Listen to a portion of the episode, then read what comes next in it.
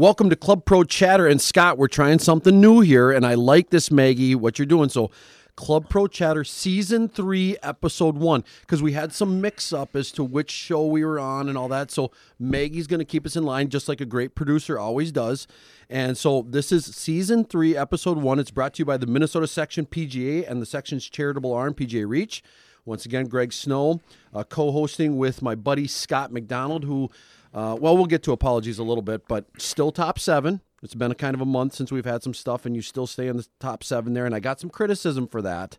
Yeah, from some people of where do I rank? What's my number? And so I really got to be careful as to where I go with that. But I am confident to say that you are uh, still in the top seven of my friends. Well, thank you. I appreciate that. And yeah, we're here in beautiful Willmar. yeah. You yeah, know, Lakeland Broadcasting is nice enough to give us this room that they call it the bomb shelter, Scotty. The bomb shelter, I can't tell. There's no windows and the door is locked. I, I feel pretty safe in here. So, um, do we got a song? You got a song? I, I don't, Scott. You know that that's your, Love can touch us one time and last for a lifetime and never let go keep going, till you're gone. keep going. No, that's it. Oh, okay. It was just a short segment there. Love There you was go. when I loved you one true time. I hold you. Okay, so who sang that, and what is Celine that? Dion, Titanic, 1997. Oh, you were out of high school. That was our prom song, 97. Let's remember Jill I- Anderson, I went to prom with, and I'm that was the song. The theme was Titanic. You even remember your prom date? oh yeah, she probably doesn't remember me, but That's impressive, Scotty. oh yeah. Wow, great song, great lead in. I had no clue what you were singing there. Literally, I was lost. And you know how I usually like to come in and add a little girth or something, but I couldn't there. I just was soaking it up. You have the the most specific taste in music. You hate rap.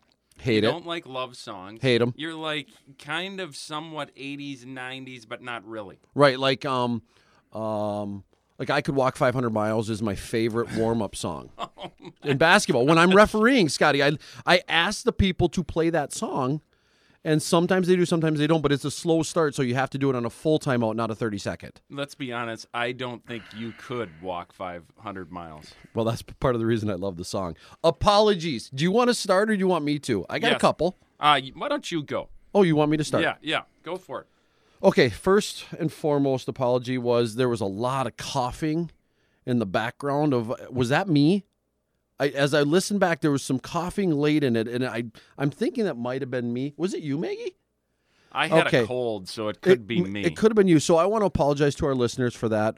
We're going to do better here. We all have a. We even have our guest uh, Andy Jacobson here. We're going to talk to in a minute. We all got our coffee. I think things are going to go better here for that. So that's my first we apology. have a cough button as well. Yeah, we do. We do. We're big time here at the Lakeland Broadcasting uh, Studio. So Scott, oh nope, you're taking it because. So I'll go number two. My apology is to the international team. Uh, I know they're listening and they want to hear, but I I called them the G League um, on the on the air, and they took it personal. Um, they came out firing, and if it wasn't for a great day of singles, uh, things might have gone south there for the U.S. team. So I apologize, international team. I, I I'll, I'll just keep my mouth shut from now on when I say those things. I'll, I'll just respect who you are and what you are. But I literally thought the the U.S. team was going to win by seven points, you know, and it ended up being a dogfight. So apologies to them. It was, if if it, by my recollection, it was two points, which is specifically. I knew you wanted what to bring I, this up. Uh, what I had predicted. Are you going to start calling me Nostradamus when it comes to these team You're the oracle. battles? You're the I- oracle. You know, um, I will say this: I need to apologize to Tiger Woods Yeah. because I right. was super critical of him picking himself, and I'm pretty sure he went undefeated, right? Three and oh. zero. Three and zero. He sat out Saturday. Um, I also need to apologize for us not uh, researching the President's Cup and knowing that people could sit out. It goes um, the first day, first two days. I think it's uh, five Yeah. matches, five matches, five matches, five matches, and then Saturday it's four matches, four matches. so people can 12 on each team. Obviously, everybody plays in the singles. So Tiger played. And they changed that a few years ago because it was such a route for the U.S. team, and I did forget about that. I can't remember. Um, Andy, maybe you can pipe in here uh, if you remember who helped. One of the international guys said, "Well, we can't compete at this because the U.S. team's so deep, Yeah. so they had to have less points." And I can't remember who was it. Ernie Els?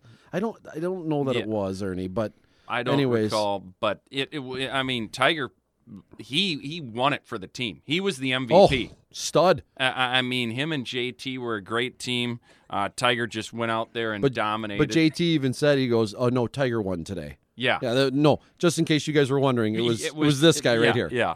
So uh, he balanced it. Uh, I mean, it was a lot closer than we all thought. Uh, but uh, yeah, so it was it was fun to watch on Sunday because the singles it was it was down to the wire. They were super tight. So uh, great golf to watch in December. Um, my other apologies. You have more? Yeah, I've got a few. Oh. Uh, Nick Pelly. Is it Pella? Now you got another Yes. apology. It keeps going on. I always mess it up. But we said he was a part of the teaching committee. There is no teaching committee. He's on the education committee, which he put together a webinar two days ago. I did see that. Yep. And, uh, Martin Dutoit uh, from Scotty. South Africa. I, I jumped in on it. First time we've done a webinar for continuing ed, and I thought it went really well, very informative. I'm still waiting on the results to see if I got seven out of 10 on the test. So I get an MSR. or Not if I fail it, I don't get one. I- Not that I'm in dire straits here, but uh, so that. And then my other apology is to Steve Willock's uh, Artie? mascot Artie. I called him a pelican. I don't think he's a pelican. He's a heron. So Artie might his he might his his feathers might get ruffled by that. I hope not. But uh, that's my apology. And yeah, uh, the other apology is doubting our Gopher basketball squad who won last night against Penn State, and I think has a chance to still make the tournament. We're a diverse podcast. We actually talked about this off air with our guest, who we want to bring on right now. Uh, we talked about the Gopher basketball, but uh, we are privileged to have uh, a local local legend here. And Andy, I know you're humble enough that you're not going to accept that, but it doesn't matter. We're going to say it anyways because you are a local legend here in the Willmar area. Uh, Andy Jacobson. Uh, Andy, great to have you on. Good morning. Yeah, this is great. Thanks for having me. Well, thank you for coming over. It was kind of a last minute thing. I texted him a couple days ago. Andy, we're doing the stu- we're doing the show in Willmar. We'd love to have you. He says uh, he says great. Uh, let's do it. And so it was it was perfect that we uh, were able to make this connection. So, anyways, go ahead, Scott. Sorry. No, no, I wouldn't. Uh, uh, he's clearly a local legend, but he's one of the best players in the state and has been for probably the last eight to ten years. You So- and I are going to have to keep talking about that because I don't think he's going to. You know what I'm saying? No, we're, we're no, going to have to won't. be the ones. So we're going to have to pull some things out of him, and then we'll make our own. We'll let people understand how unbelievable this guy is at the game of golf. Yes, yes. So, uh, you, why don't you fire away, Scotty? I know you have played with Andy, right? Oh, Andy's got to chime in. Go ahead. Yeah. Well, I'm just shaking my head, but thanks for the compliments. That's uh, making me blush. Well, you you're well known, you're popular, and people enjoy playing with you. And these are the people that I talk to. I've never had a chance to play with you, which will happen at some point, I know. But Scotty, you have played with Andy, correct? Yes. Uh, played, Stone Ridge yes. State Open. I missed the cut. Um, we played with, uh, wasn't it Van Holmgren? Yeah. Before Van Oh. figured it out, he was. I mean, imagine Stone Ridge, and you have no clue where your driver's going, and that was Van. I'm pretty sure number eight, which goes back to the clubhouse, it's a dog leg right. Van was hitting driver, and he hit it 80 yards left into the fescue, and I think we found it.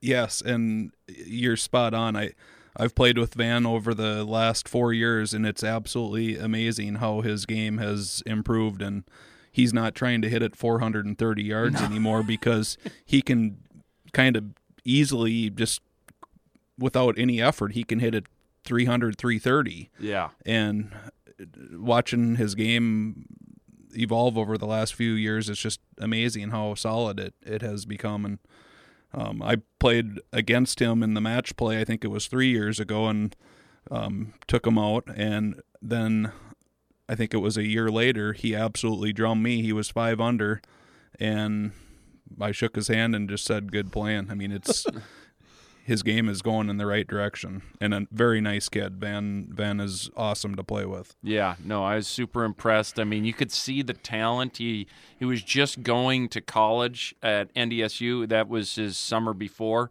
and you could see the potential. And I kind of talked to him about the golf swing and things. Uh, I think he missed the cut as well, but yeah, you could just see that that power. And yeah, look at what he's done the last couple of years. It's crazy.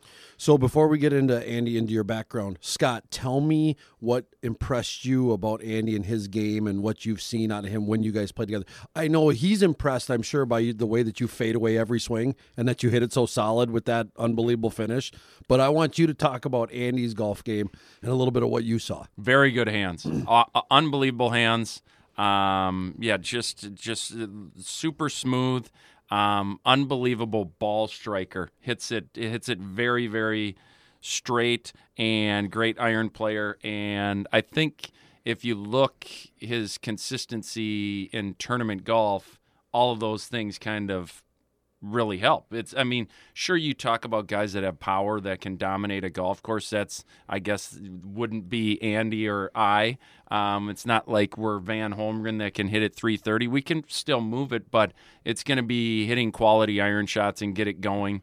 Um, and yeah, that's uh, I, I think just very consistent um, golf, and that's what you need to do to be a, a solid am or solid pro player. Yeah. So. Andy, tell us how this all began. Tell us, just give us your whole background, starting back to we talked earlier about when you were two years old. Your dad was the pro at Spicer, you know, up at Little Crow here. So take us all the way back and tell us a little bit about your story. Uh, yeah, I started when I was very young. I when I could walk was around a golf club, and my dad's been in the golf business his whole life. Uh, Little Crow is where I started to. I lived on the second hole uh, my mom would take me out all the time. Uh, Is that the par three? The par three, old. Yeah, right there. I call okay, it old you, number two. You lived right there. Okay. Yep. Back there behind the green, I, I, would sell golf balls on, well, not just men's night, but any holiday. And uh, I remember one day my mom was doing a garage sale, and she made about seventy five dollars for the whole day, and I sold about two hundred dollars worth of golf balls at three for a dollar. Jeez. So, Jeez. Sorry, mom. I, yeah, she she still tells that story, but uh, yeah, I, I loved being out there. That's I was a course rat, and uh, my friends were out there all the time. That's where we hung out, and Dad had to kick me off uh, at certain times when leagues would would be going, and played a lot of junior golf and made a lot of friends in the local area. And uh, I've always been amazed at the golf connections, how those end up becoming a lot of my lifelong good friends is through the game of golf. Um, played through seventh grade at in at New London Spicer, and then uh, Joel, my father, uh, had an opportunity to run a golf resort. Uh, Arnold Palmer designed golf course down on the Gulf Coast of Mississippi through uh, Casino Magic. So we up and moved the start of my eighth grade year, and that was a huge culture shock going from Minnesota to Mississippi. I went to a all boys private school and um, it was all business. Uh, you had to be on your manners. Yes, sir. Yes, ma'am. Um, I remember I, I, I used the word what as a response to uh, to one of my teachers, and I got the most stern look. Y- you say sir or ma'am. You don't disrespect by using the word what. And uh, by no means was I trying to do that, but I learned quickly what you can and can't do. And it was it, going from Minnesota to Mississippi was very interesting. And I made a lot of friends down there, as did our family, and the the local people there were just awesome to us. I did come back in the summers because our uh, relatives were up in the Willmar area, so I kind of had the best of both worlds. I would come up here and golf all summer, then I'd go back down, and you could golf year round down there. So I was I was living the dream, playing at a at a I think it was an eleven million dollar Arnold Palmer golf resort course that had no members. So when I was done with school, we we lived right there. Guess who had access to the practice facility and the course all by itself in the late afternoons because they wanted to get the golfers back into the casino so they could gamble right, their money. Right. but yeah, I, I mean, we had such a sweet setup there, lighted driving range and they brought in all kinds of celebrities for their charity tournaments. Uh, I remember my mom played with Faith Hill. Brett Favre was always out there. Uh, the casino had a lot of uh, neat things going that they would tie in the golf, and um, I kind of worked on the the bag services at the certain times when these events would come in, and I remember that Tim McGraw was there and Mike Ditka was always there. It was just a lot of neat neat things to see, and golf uh, connected those people uh, along with the casino, and it was it was a lot of fun for us. So, Andy, when did you guys move back then permanently? Uh, your dad, assuming he took the Eagle Creek job, right? When he came back, is that how that went? Or yeah, so I finished. Uh, I went to two years of junior college in Dothan, Alabama, and then uh, that's where I played with uh, Bubba Watson. He was also a junior college player, and uh, the next two years at Southern Miss in Hattiesburg and that was 02 and then I finished there and I literally the day I was done I drove my Camry back to to Minnesota and now I call at that time that's where I called home and I still have not been back to see uh, my friends down there. I stay in touch with a lot of them and a lot of them have come back up here. Um, but I'm so looking forward to going back down there cuz they're they're known for their hospitality. I love the Cajun food. Uh, it's it's a good place down there. New Orleans is a fun place. Uh, just be fun for me to go back there and, and see everyone. Um, I, Greg and I were talking. Obviously, PGA pros. He's got four kids. I've got four kids. Talk, you know, what it was like growing up with your dad being a PGA pro, and, and then, you know, obviously you're you're a great player. Um, did you ever try to play? Did you ever think about getting in the golf business? Kind of talk about that. Yeah, I I did. I I I thought it was awesome that my dad was a golf pro. It led to a lot of opportunity uh, opportunities for me and a lot of connections. Uh, played a decent amount of AJGA national tournaments when I was a junior, and um, we he networked really well with the right people and got to play some amazing places bay hill english turn uh, hang out at the uh, the tour events when they would come down and the networking on on that side was really cool. One of the um, frustrations for me is i felt like i didn't really get to golf with my dad much. Um, being in the business i think a lot of people don't realize that the golf pros don't really have a lot of time to golf or at least joel didn't when he was running that uh, resort course. And I mean, we would sneak out here and there, but it's I noticed when he's now that he's retired. I mean, he golfs a lot more, and for me, that's a lot more fun. Um, my mom plays a ton of golf, so I, I I played with her a lot when I was growing up, and she put up with me. We played in some parent child, and I'd throw temper tantrums, and we'd still win. And now I kind of look back on it and shake my head, but my mom's a very good golfer. She's yes, she is can sh- still shoot in the low 70s and under par on, at times if she gets it going. For so, putters hot. So Andy, you're uh, I'm reading. You're an agency principal at Strelo Insurance, right? Yep, insurance by Strelo here in Willmar. So is that when you move back, driving the Camry and the whole bit? Talk us through that point to now you being an insurance broker or agent. What is it that you? Well, I'm a I'm a licensed agent and agency owner, so okay. uh, we do a lot of auto, home, uh, life and health, business insurance, a little of everything. You kind of got to be a generalist in a smaller town like sure, this. Yep. Although I try to, you know, I thought I was going to write a lot of golf courses, and that's tricky because there's board of directors, and they always have their go-to agent. It's kind of like working on a church account. You know, they want to support their local agent, but um, I, I've I've learned what to work on and what not to, and if anyone needs help on a golf course account, hopefully they'll think of me. Yes, we actually we want that. We want people to because you you Andy playing a lot of our events. I know you playing a lot of MGA stuff, but you are a supporter of tournament golf, and that's kind of how this podcast started, Scotty. We we wanted to promote tournament golf, and so we've talked about having you on from day one three years ago, and I'm glad we had this opportunity. So so you come back in the Camry. What was your first job when you came back?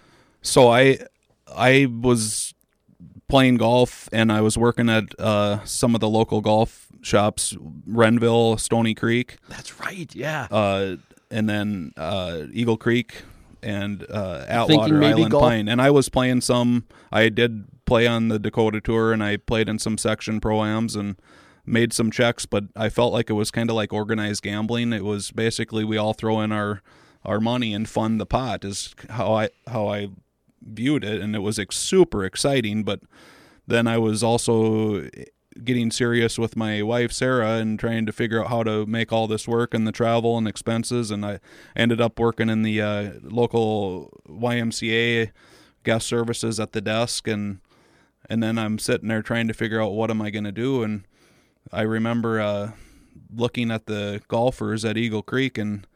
I thought I saw I saw Norm Strelo out there a lot, and I'm like, I want to do that. You know, that guy that guy is working, but he's golfing, and Right. you know there is some flexibility in our in our job. There's a lot of deadlines that are dropped on you. You know, the bank needs a a binder for a home closing, and um, you need to to get that stuff to the to the right person right away. But if I can plan ahead and staff accordingly, I can I can take a couple days in the summer and and play the state am or state open and um, I love playing in those MGA events, the tourney golf. Those are again a lot of my good friends, and we we compete against each other, and no one likes to lose, but it, it's it's a lot of fun. You know, you get to to know these guys, and it's not you, you connect with them off the course too, and so, some of the events are more social than others, and get the wives involved and uh, for me that that's exciting that's kind of my escape and i i really enjoy that So your wife Sarah, two kids. yep Uh, what are the ages again? Aiden is 11 and elsie is 5 And Aiden's had a hole in one already. yeah a couple years ago Yeah, I saw that one. yeah and, then he wanted to make one about every other round we would go out and i told him i said it might be 35 years from now it might not ever happen again um, he did hit the pin that same summer and he's all bummed because he didn't get his second Oh. one and but I, expectations are hard to manage for a, a young golfer it's Sure. it's interesting and i know i was very poor at that too because you make a birdie or have success and you expect to do that over and over well good luck you know you, you don't hit every shot perfect obviously but kids i think once they taste something like that they want to do it every time well Sure. that's not how this game works Scott, I got a million questions, so please interject because I could keep going here all day, and you'll just sit there and look You go stupid. ahead. So, okay, great. Um, difference between playing as a professional and playing as an amateur. You've kind of played on both sides of it. Tell tell us talk through that a little bit. Is there is there a difference, or how's the feelings, emotions, you know, all that stuff? I know when I look back on it, one of my things that I wish I would have done differently is I I never gave golf a break. Um, I would play in the summers, and then I'd head back down to college Oh, and and play yeah. year round. And um, I've always thought people want what they what they don't have, and um, us golfers in Minnesota, we get so charged up because we don't have it in the off season, and our batteries are fully charged come springtime, and you're chomping at the bit to get out there. Um, I wish I would have kind of managed that a little better, but when I when I was done with college, I felt like I I put a lot of internal pressure on myself. And once I was done with, I mean, I thought I did held my own okay on on the Dakota tour, made some decent checks, and I, could kind of tell I wasn't going to make a living at this. And you realize how good some of these top players really are. You know, you you you check out your local top 10 amateur at, at a statewide level you check those guys out and then watch how they do on on just the mini tours. And there's some guys out there that have such good game. It's just amazing. And you see these different levels and the writing was on the wall that I probably should figure out what I'm going to do here. And um when, then you know I had to sit out for a couple years when you reapply for Right, your amateur status. So um, that's when I was playing some local stuff, and and I I just felt more relaxed when I was playing amateur golf, and just having more fun. And uh, I think that pressure thing has a lot to do with it. Just I know when I'm uptight or as compared to being relaxed on the golf course, it's a, amazing how how you can play better or and or worse depending on what stage you're at and So, it, Andy, it's so funny you just said that because I've always thought too that people um, that play really well in the amateur status, a lot of people go, "Why is he not playing for money? Look at what he's doing out there." Guess what? They're having fun. The people, in, uh, who was it? Um, uh, Boo Weekley. Admit, this isn't fun. This is a job. You know, and, and golf is meant to be fun.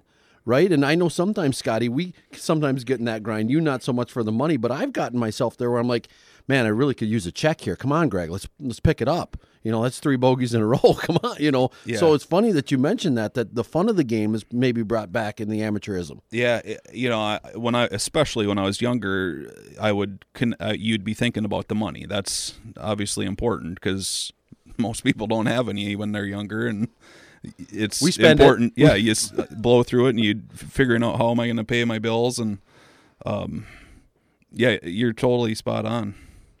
Well, and as he says, and maybe you should take a pointer is when you Don't play. turn this on No, me. no, no. When you, you- when you when you go out there and you don't think about the pressure and you play freely, that's when great golf happens. when And you're he says this to me a lot. well, you, you you need to look at it with a different perspective. Um, you get you got to go out there and just play golf and not think about what's at stake, a check, uh, the title, or whatever.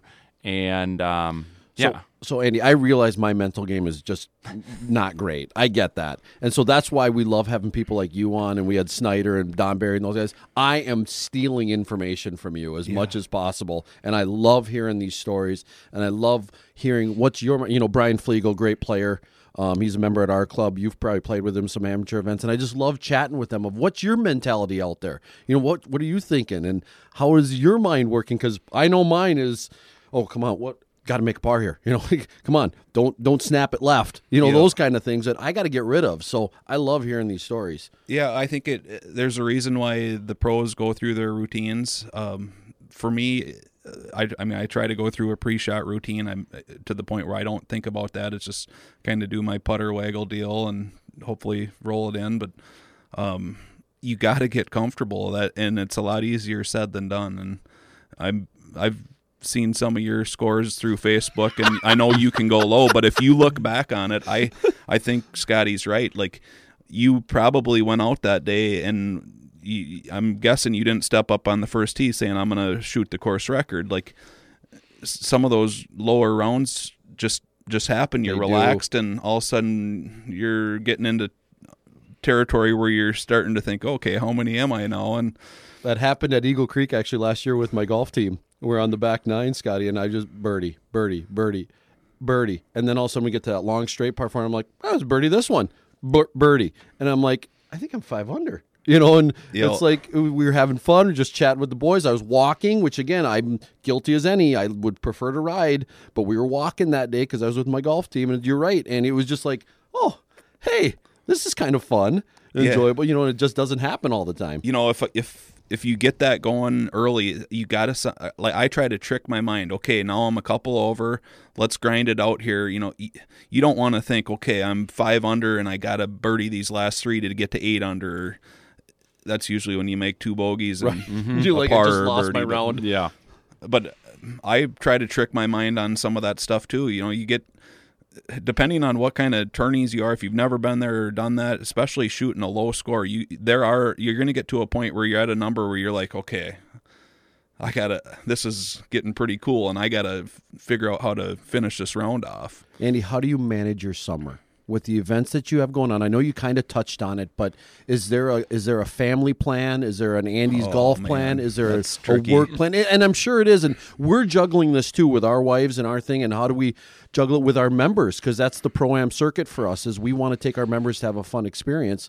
So for you, like uh, you were playing some three day events. Yeah, it's you. It's definitely a juggling act. Um, check check out the schedule and try to you know a lot of them I try to play over and over so that we kind of got a routine down and I I very much enjoy having Sarah come along. She you know she's not a big golfer, but she she supports it and she knows that that's my passion and she's made a lot of friends out there too and the the tournaments that tie in the social side make it a lot easier for me. I mean, one that comes to mind is Oakdale does an excellent job on their shortstop, and um, it's not just about the golf. You know, they get a, a, a some music afterwards, and and they have it's it's a lot of off the course fun too. So that that's important. And you get to sleep in your own bed on those nights. well, that one we pulled the fish house. So Oh, you did? Yeah. okay, But yeah, it is a juggling act, and I am very thankful that I have a supportive wife and family. And but I, I gotta, I'm getting my son into golf too, and he's doing some of the drive, Yes. chip, and putt, and the uh, PGA Junior Soda Series stuff. And uh, boy, that just watching that, I get more freaking nervous watching that than uh, than playing my own stuff. Uh, I mean, that's- it's just it's that's the kids. it's bizarre, but Scotty knows he came to my daughter's basketball game the other night, and he had to tell his daughter Beatrice, who's with us today, of hey, you need to leave Greg alone. They're, his team's not playing very well. Yeah, watch out. Greg might might just scream at the official, which he did a few times. I just spoke loudly. Know the rule. I did not. That say, is not the rule. Uh, it is not one of my. You know, you mentioned some of your not prouder moments. That was not one of my prouder moments. But anyways, okay, Andy, Uh, real quick. I know he's got to go. Oh, go ahead. Sorry, Scotty. No, I you, really you've don't. asked a lot. I have. I guess. I guess my question to you is, what for an AM for because a lot of pros listen to this. What are do you consider your majors? I mean, state AM players. Think you know what? What are your like four events that you're circling on the calendar? Well, the the match plays are awesome. You know, if you're over 30, you can play in the mid players, and then the players is the big one. That includes all the younger college kids, and um, obviously the state am and the state open. And um, I try to play some short stops, and uh, the Public Golf Association has a very nice weekend schedule too, and um, the four balls are super fun too. So the MGA has their four four ball, and so does the Public Golf Association. That one's in early May. I mean, all of those are important and and fun. They're different formats, but I enjoy playing them all. And then they have the mid amateur in September. It's never ending. I mean, you could you could find one. uh, Sarah will tell you there. It, yeah, this one's important. We're yeah, but this interview her next. you say that every time. I'm like, well, they are. I mean, Well, we moved the state open for you guys this year because we knew they were back to back, and we've been talking. The state am and the state open were just so tight. I don't know how you got any work done those two weeks in there. You know, I always wondered that, and I apparently back in the day, was it catered for the golfers that were coming down from northern Minnesota?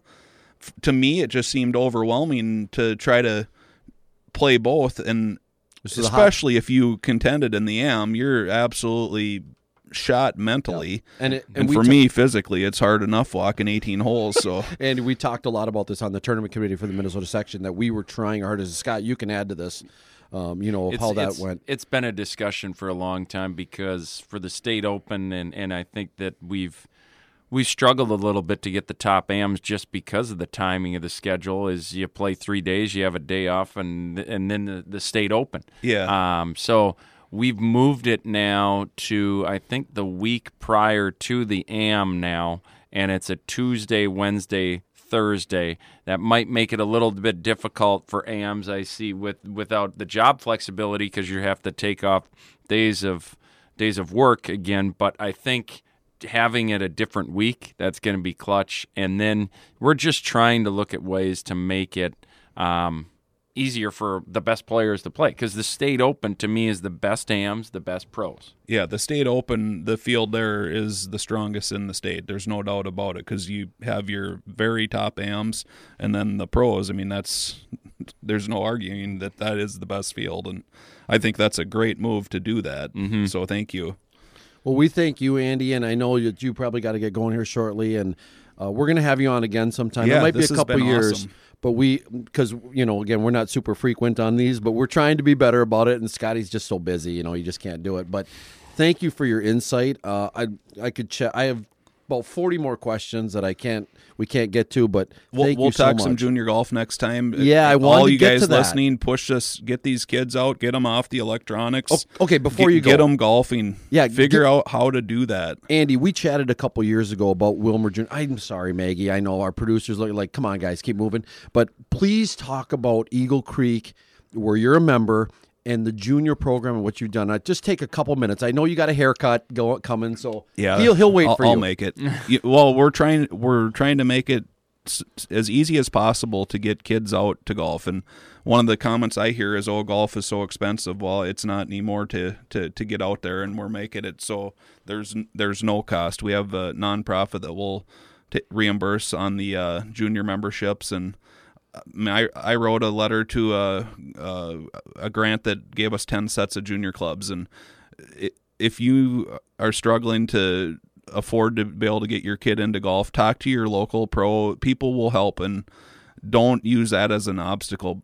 Mine, I'm trying to get my kids to get out there and just get off the electronics and and enjoy golf. Uh, we do it in the evenings a lot. Get out there on the golf cart my daughter's five. You know, we stay at one station for ten minutes. You know, then go to the chipping range, go to the putting, throw rocks in the creek, go get a candy bar. All you have to connect it to fun. And if you're trying to create a golfer by like a grinded out practice schedule for a young kid, that does not work. It's you're fooling yourself if you think that's going to work. You you absolutely have to connect the game with fun. I love that. I've been preaching that, haven't I, Scotty? Yeah, and and I love that. And you know, um, Andy, they they started this at uh, Eagle Creek in Willmar, and I reached out to Oh, him this right. off season, and you know, no uh, no good idea uh, is you know. If a good idea, you can steal it, and that's what we You did at stole it. And it's not stealing; it's it's using a concept that that works and it makes flat out sense. stealing. And um, I've talked to Andy about it, and we've done the same thing. It's I talk to people, and the three reasons that people don't play golf is is it's it's too expensive. There's not enough time, and it's difficult. Well, if you get rid of the expense, you give them free junior clinics or junior golf, and then it's just. Uh, Let's. Uh, they don't have to be there for 18 holes right away. Let's play one hole, and like Andy said, let's grab an ice cream or throw rocks in the pond. So you know, our local hockey association they did the same thing for my son they free hockey equipment they got him they got us going to the rink and he loves it he absolutely loves it and that's what i'm trying to do Get, just even if you can get them out to the chipping and putting green and hit a bucket of balls if you if you can get them into that routine five times they'll keep coming back because uh, you can I mean, I was thinking at that course where we played the state open, they had music going. I think it's Stone Ridge Yeah, on yeah. the driving range. We got to somehow connect more fun like that. You know, people are on their app and then playing another one bites the dust or something. you know, they're yeah. they're but they're on the range having a great time. I think you had a song list going too. Oh yeah, it there's- wasn't Celine Dion. No, but- hey, I got to get my hair cut. You guys are awesome. Thanks, thanks, for all you do. Thank you. We'll see Yep. you this summer. Good All to right, see you. that's Andy Jacobson, big time local golfer. We love chatting with him, Scotty. Um, we need to budget some more time for that stuff. I, I get goosebumps when, when I hear people talk about the game of golf like that. That's what excites me is because I we preach this at our courses and we've talked about how good our jobs are and how much we love it. Of we're trying to promote an atmosphere of fun. We don't want it to be stuffy and and again, I hate the music on the course, you know that, but I have to come around on that. That's a Greg Snow issue. I have to kind of figure that out and kind of go, you know what, this is what they want. They want to have fun out there, and Andy just validated all that 100. percent And their junior program is flying here at Eagle Creek. Yeah, yeah, and and I think that it's a it's a blueprint for success across the board. I, I hope it takes on at Minnewaska the same thing, and uh, yeah, I think those barriers where it's the stuffy tucked in shirt, got to be you know press pants. I think those barriers scare people away from golf. So those and and it's quiet. Uh, It needs to be fun like Andy said, and that's that's how we're going to get non-traditional golfers to play. Is they can come out, have their radio going. If they want to listen to some '80s, they want to listen to Meatloaf and Celine Dion, like myself, they can do that and have fun. So You're amazing that the level of concentration you can keep and do all that stuff is just beyond me. And uh, people talk about that about you, by the way, of that you can be a, a goof nut and then step up and hit a 240 yard rope three wood, you know, onto the green is just beyond comprehension. So credit to you and what you're doing. Well, it's yeah, but ultimately it's about having fun. Yep, and, yep. We're, and- we're and- preaching that. We sound stupid because we say it so Yes. much, but we're preaching it. So let's jump in here. What uh, do we want to do? Just to, you Oh, know, I, would, I have something I want to talk about okay. What do you want to talk about? because about? you know I love the tough topics. okay. and I want us to hit the tough topics. And I think that the, the our listeners deserve this talk. And you know where I'm going with this, and that's Patrick Reed. Um, we hadn't really had a chance to talk too much about what's happening uh, in the world of golf around this guy. And now there's something that kind of came up at the uh, Tournament of Champions in Hawaii again with him, and uh, now um, now. Uh, Patrick Reed's lawyers are going after Brandel Chamblee because Brandel Chamblee is a guy that's saying, you know, we have no we have no place in this world for cheaters. And so I am just a huge advocate that Patrick Reed cheated. He's trying to pawn it off. He's trying to pawn it off as something else, like I didn't intentionally do this. I don't know how you interpret that act as anything other than such. And again, Scotty, talk me off the ledge there. Maybe you have a different take on it, but I just don't know how you can take a backswing and clear out something and say I didn't even realize I was doing it. I it's just at a loss to me. So I will give you the opposite take because I got the opposite I'm- take from That's fine. uh, Chandler Withington at uh, at our strategic planning session. We we started talking about this, and Chandler obviously obviously knows a lot of these guys from the Ryder Cup. Patrick from the Ryder Cup, and the the thing is, is I don't know.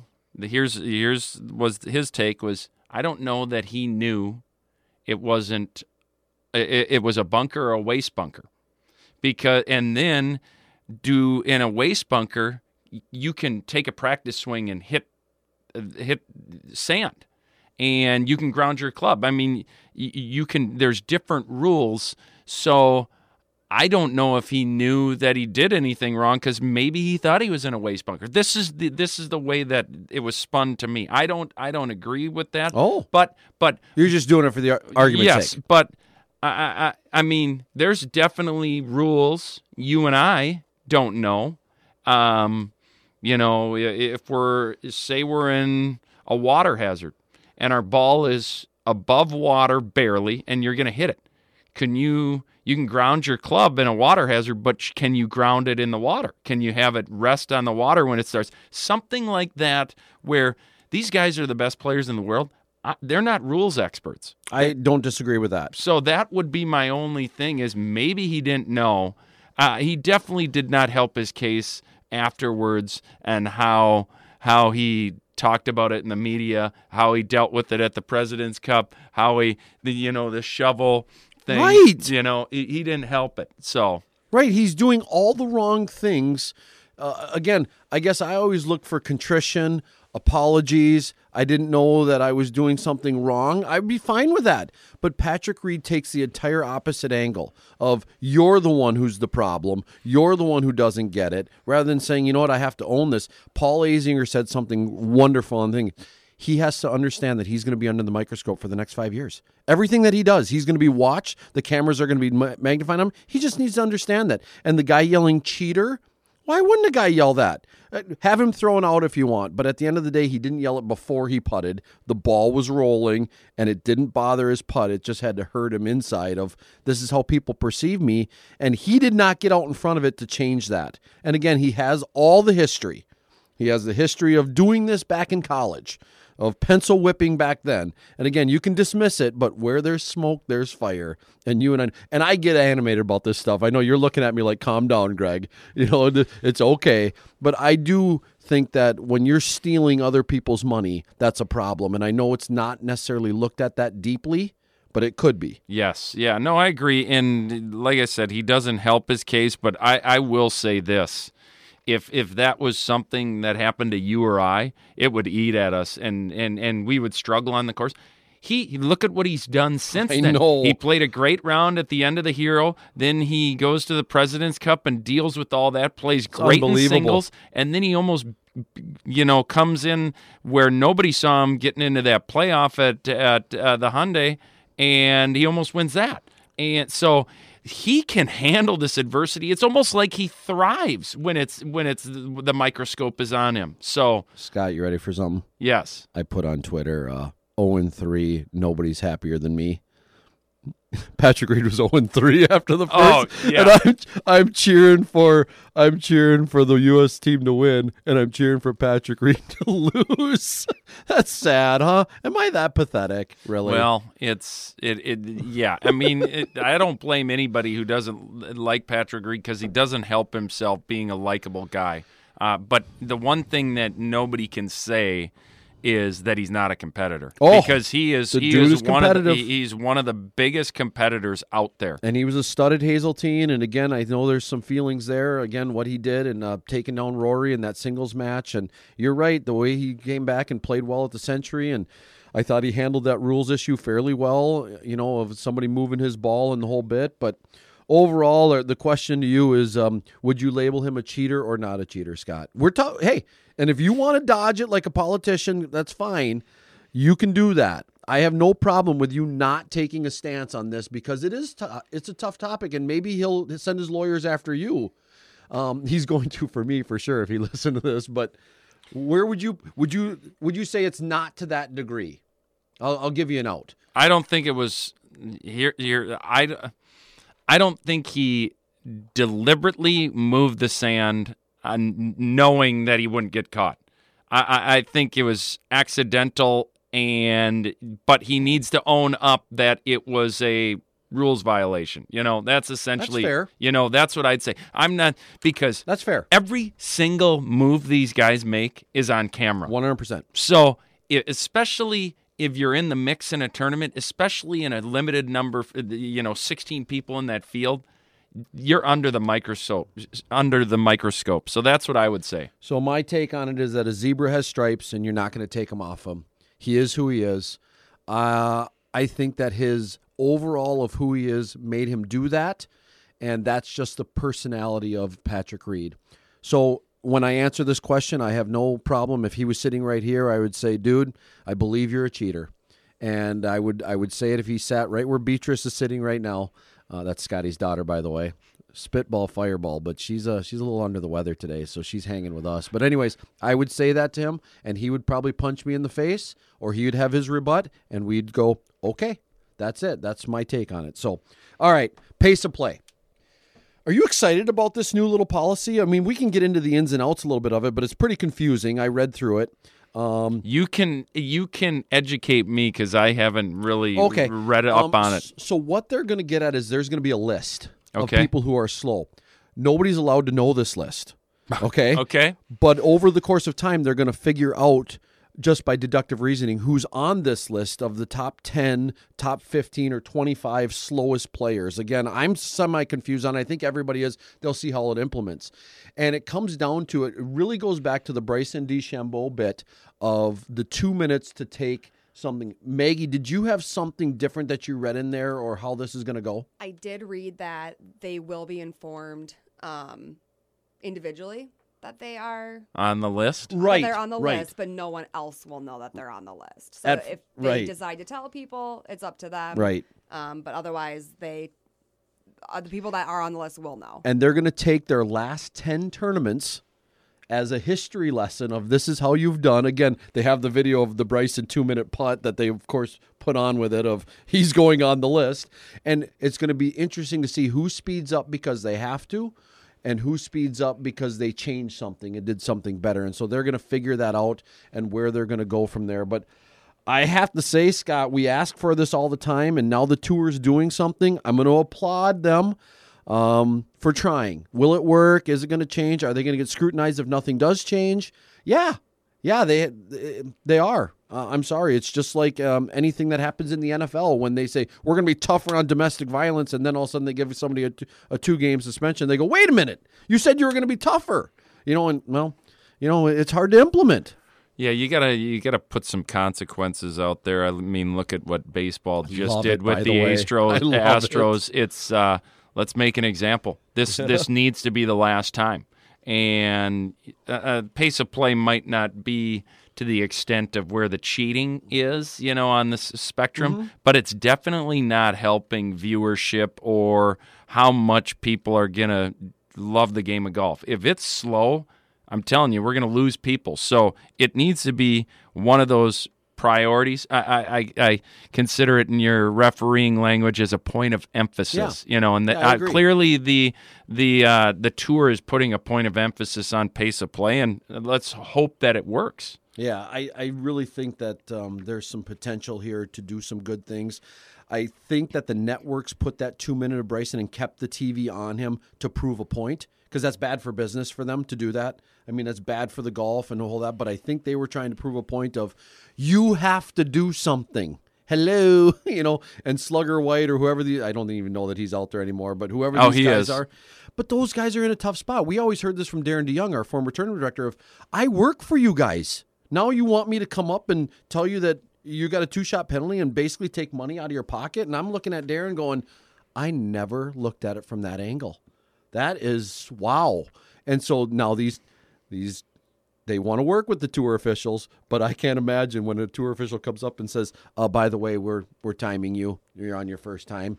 I don't just that can't go well, can it? No, no, but it's ultimately you have a job and there's rules. It's not like you're saying, "Hey, uh, you you have rules in place." It's not like you're coming up and it's an, something you're just making up. Oh, you, you you're slow. No, we just clocked you. You're two minutes. It took long, so it shouldn't. It, it, it's your job. So uh, I just hope that it gets better. Okay, so two tour events in the new year, 2020. Now we know that the the season is actually back into October. Uh, you know they do the they do the rollover season, but really for us golfers, we view January one still as kind of like a new year. Yes. And here we go. So two tournaments, two playoffs. Uh, the Justin Thomas, Patrick Reed one was fun, but I watched the Sony Open too with uh, Brendan Steele. Have you seen any of this golf? So No, far? I, I I did. I watched both. I didn't catch the full playoff of Thomas, Schauffele, and Reed because it was right, a right, yeah. three way. Um, but I did catch the end of it, and then yeah, the Sony. I watched. Boy, you talk about slowing things down. How long did that last hole take for Brendan Steele and uh, Cameron Smith? And uh, So that was all victim Yeah. of circumstances. yes, They had to yes, squeegee the greens, yes. and the ball out of bounds, lost ball. Ryan nothing- Palmer, there's the three wood do. off the. I mean, how bizarre was Well, that we know this in high school golf when a kid hits it out of bounds and they don't hit a provisional, the walk back kills the day. It just it ends it. And there's no way to recover from that really because you're like, well, you got to get back in position. That's hard. Good Yeah. luck, you know, because now we had this full walk back and everybody's like, what do we do? The other two players are going, do we keep going? Do we go back? And in that scenario, it was the last hole Yeah. you know, and so it just created a mess. And poor Brendan Steele then sky hooks his over into number 10 fairway, gets a favorable drop. Cameron Smith makes a beautiful bunker shot, and I, I really enjoyed it. And uh, Scotty, I'm getting revved up here because you and I are heading to uh, to Texas in the middle of March, and that is not very far away. No, no, we're looking at just a little over two months. We're we're getting there, and then you know this. The first two, it's a limited field number. The first event, Sony, it's usually not one of the stronger fields. Right. And now we jump into Torrey this week, Uh-huh. which Tiger playing, and yeah, so it's it's a big. Uh, I think there's the one at Indian Wells first, um, or at the at uh, Palm Springs, and then Torrey. no, Maggie's Palm gonna look it Springs is next week because Oh, my parents are now. going. Yes, so okay, so they flipped them. yeah, so. Torrey is Are- going. Maggie's going to fact check for us. Yeah, and I You're think sure? so. This is the farmers, or used to be the farmers. She's Yeah. going to look it up. It doesn't matter.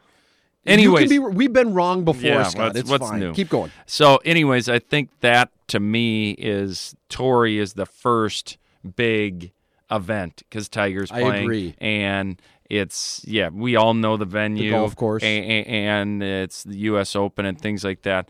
Um, what do you got? So this weekend is the Career Builder Challenge. Okay, it is it is Palm the old Springs. Bob Hope The old Bob Hope, yep. Yes, And the then David Duval 59. and yeah. then the Farmers Insurance Open is next weekend. And that's where people start watching. We both know that. That's when it kind of gets geared up. And then what's the one after that, Maggie? the Phoenix Open. That's where I'm going, baby. we're coming up on the one year anniversary year heart attack that we're going to start calling that instead of the thunderbirds hosting it it's going to be the heart the heartbreak kid uh, over there but I'm heading down. no so uh, i i'm sorry that i got that wrong but my parents are actually going to the career builder next week. my parents are flying out today they're going to palm springs they're there for two weeks so that's why i thought uh, Okay. anyways so they're going to that and then um, my one of my members, Tony Janu, their family's going Sunday of Torrey Pines. Oh, good for So them. yeah, so it uh, yeah, some good golf coming up, and it's always nice for us when it's 15 below and we look out and we get to watch golf and there and it's sunny and nice. So Scott, two minute update on Minnesota section jobs. We had a lot of movement this year. oh man, A lot of stuff happening. So bring us up to speed on what's going on out there on some of the hires that you know of. oh gosh, Okay. there's there's so many. I know uh, TPC. TPC is Adam, Chandler. Did LeSueur get a, a pro Les- yet? LeSueur has not. I heard it's down to their final two. Okay. And Island View? Island View, they hired uh, a- an assistant from Florida. Uh, I think first name's Johnny. Okay. Uh, Stillwater, Stillwater, hired yep. Brent Height. Oh, really? Yes. Oh, good for him. Um, Northland hired a a kid. Uh, I think was out in Minot, then was down in Chicago, but uh, I forget what his name is.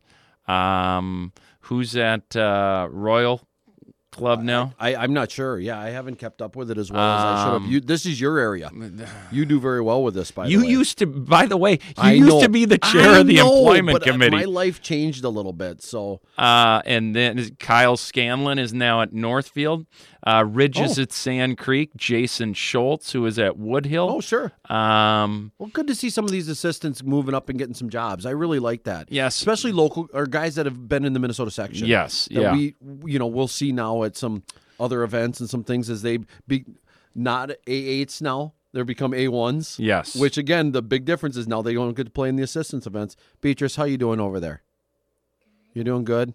That's Scott's uh, kindergarten daughter. She's usually just a fireball, and she looks just terrible. You're a terrible dad. Ah, she's just not feeling well. Maybe it was because you fed her all that popcorn off the floor at the I- basketball well, game the I other did, night. Maggie, I did tell her. I said we have plenty of popcorn on the ground here. We had about two bags on the ground. We ate about six, um, and then two more on the ground. And Beatrice was uh, okay with that. Well, and then the other thing on the job side, Oh, yeah, back you, job, you know, sorry. we've uh, uh, Je- it's been announced Jeff Drimmel will be the new CEO of the Minnesota section, uh, f- starting on January 21st, and then we're also JD, JD, and who was clearly very busy with his career consulting this uh, this fall. And then uh, we're also looking for a new director of competitions. Our good buddy.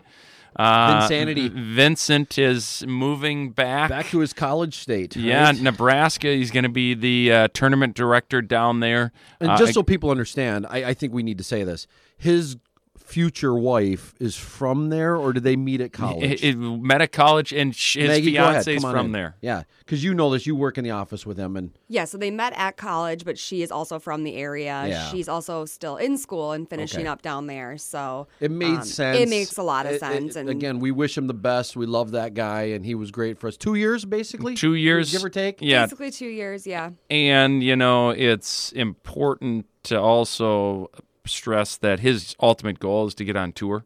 And the Nebraska section gives him a great avenue just with some connections down there to get on tour with prob- within probably three to four years. So maybe we talk about Slugger White. Could be Vinsanity. yeah, it could be Vincent out there someday. How so fun would that be if we see him on TV? um, we could text him because his number's not going to change. People don't change their cell phones, no. so we'll just text him and say, "Dude, that was a terrible ruling." So we gonna jump into this schedule? I would love to. Yeah, I'd I'm- love talking I'm- schedule because we're getting juiced about this. One, your favorite thing to look at right there. Just, just start there. What's the favorite thing? I have one. Um, f- as far as events, Yeah, I'll, I'll um, start them because I I sprung that on you. I love what we talked about earlier that the state open has moved to earlier. You know that's always been a struggle for me. It's a selfish reason, but I, I I'm interested to see how that's gonna go right after the Fourth of July, which is on a Saturday this year. So it's that following week. Um, I hope that it goes well. I'm anticipating that it'll go well. And you made up you brought up a good point that the AMs who have real jobs and work in the real world, that could be difficult for them to take a lot of days off. But we're giving them three weeks in between to kind of work on that. So I'm excited about that. Scotty. Yes, and and and also, you know, eh, the other than guys like Andy or the top 30 AMs in the state, there, there's no guarantee that you're going to get an exemption in the state AM.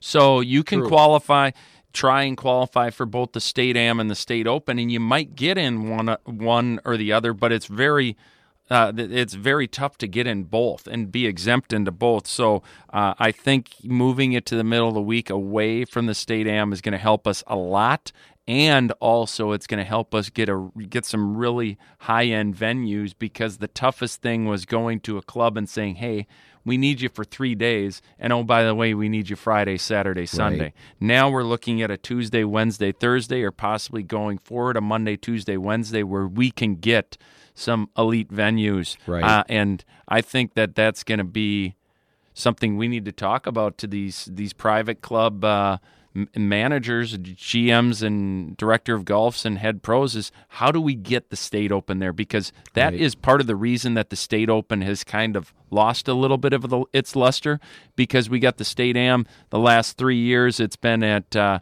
you know north oaks northland hazeltine last year Somerby top-notch venues. And we haven't i mean rush creek was a great host. This year royal club is going to be good. Um, we've had it at bunker hills. Um, but we need some more variety and some more high-end clubs. Uh, so Yeah, you skated around that nicely. I appreciate that. um, no, because again, that is a sensitive topic, and nobody wants to hear that really in those veins. But it's so true.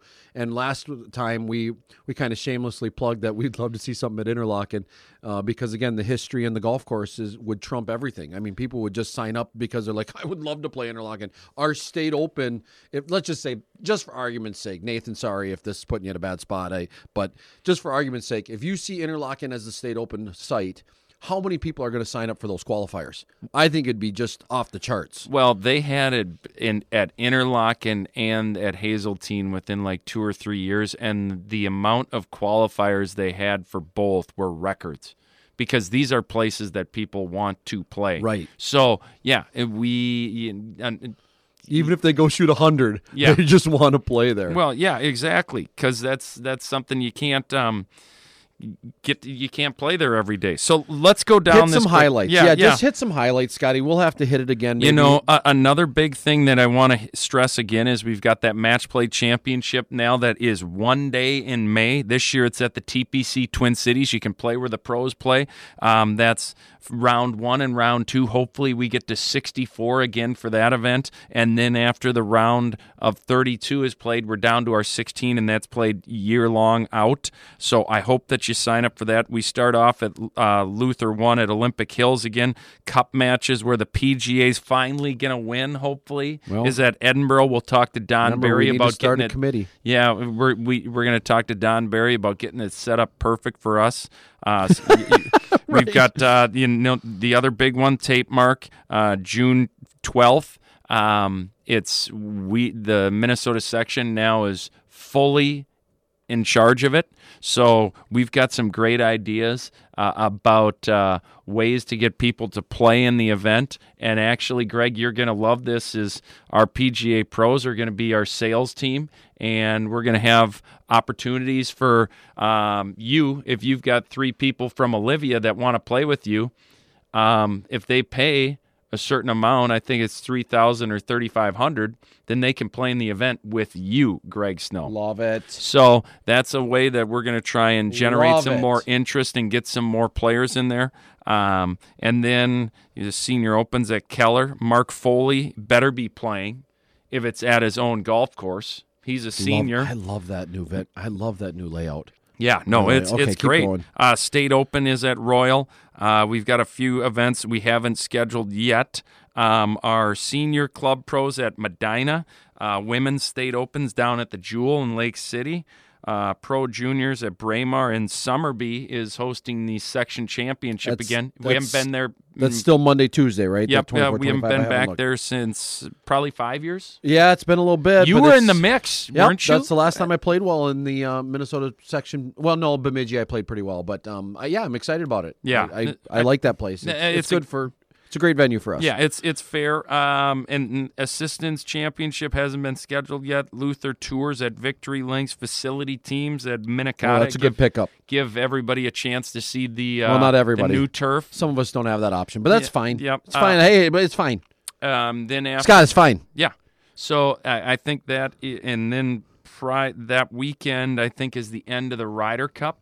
So our golf champions is moved to October because we wanted to move it away from the Yes, Ryder Cup. thank you. So, uh, which is back at Golden Valley, and then the fall scrambles at Dellwood, and um, yeah, that's kind of the highlight of our majors.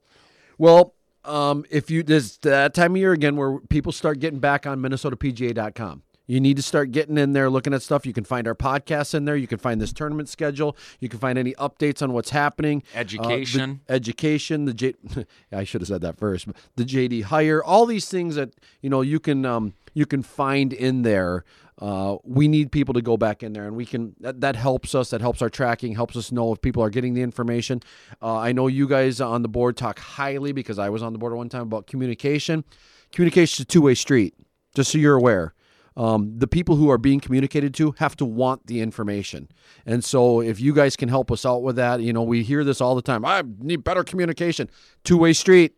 I'm here to preach it. It's not just the people giving it, it's the people receiving it. You have to kind of help yourself and find it. MinnesotaPGA.com is a place to find a lot of info. Scotty, I just plugged the board hard there. Yeah, so no, and you're, wel- and you're our welcome. main communication hub is right here in Maggie, and Yes. we just had our strategic planning session and revisited it.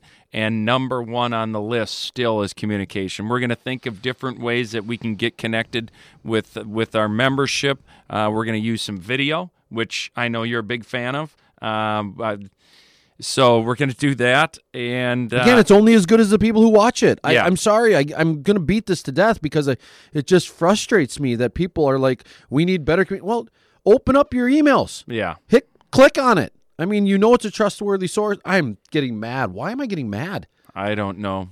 Ah. so yeah, but- Maggie, that's for you. I, I'm I'm here one man choir preaching that this is a two way and our RPJ pros. If you want to be informed more, help us out. Go to MinnesotaPGA.com. Find what you're looking for. If you can't, contact Maggie. She'll you- you'll add stuff, delete stuff, whatever we need to do to make this user friendly. And I'm off the board now, so I'm not. I'm a guy that's just a PGA regular pro, and I, I'm preaching that that we have to be better as PGA pros. We can be better, and communication is on us just as much as it is on the other side. You know what? I know why you're getting mad. Why, Scott? I heard in the last podcast you said this, and I could not believe you'd ever say this. I am ruthless. You said that in the we, last we podcast. know that. We know that ruthless. I'm ruthless. And again, I'm ruthless because again, I lived this in my previous life about communication. I didn't really know what it meant. I thought I knew what it meant. Um, it was a tough topic. It's a people think it's so easy of just give it out, give it out. Well, you know when you send that text that says, "Hey, uh, want to meet for lunch," and you get crickets it's you don't know if they got it. You don't know what's going on. Are we going to meet for lunch? How do i adjust my day? Communication two-way street.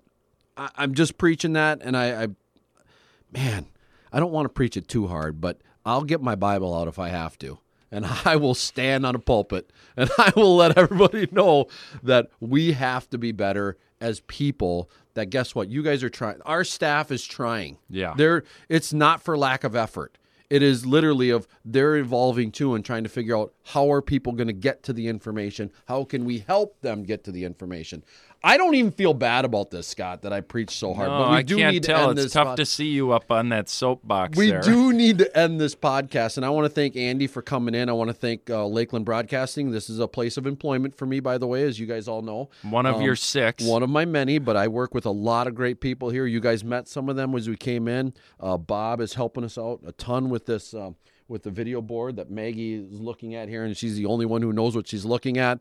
But I want to thank them for allowing us to use this place and uh, great show. Thank you for driving down with a sick kid with B.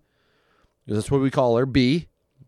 Maggie, thank you for driving all the way out here. And I know that's not easy, but uh, it sure was nice for me. I was only half an hour and I got a meeting in Willmar after. So this is working out great.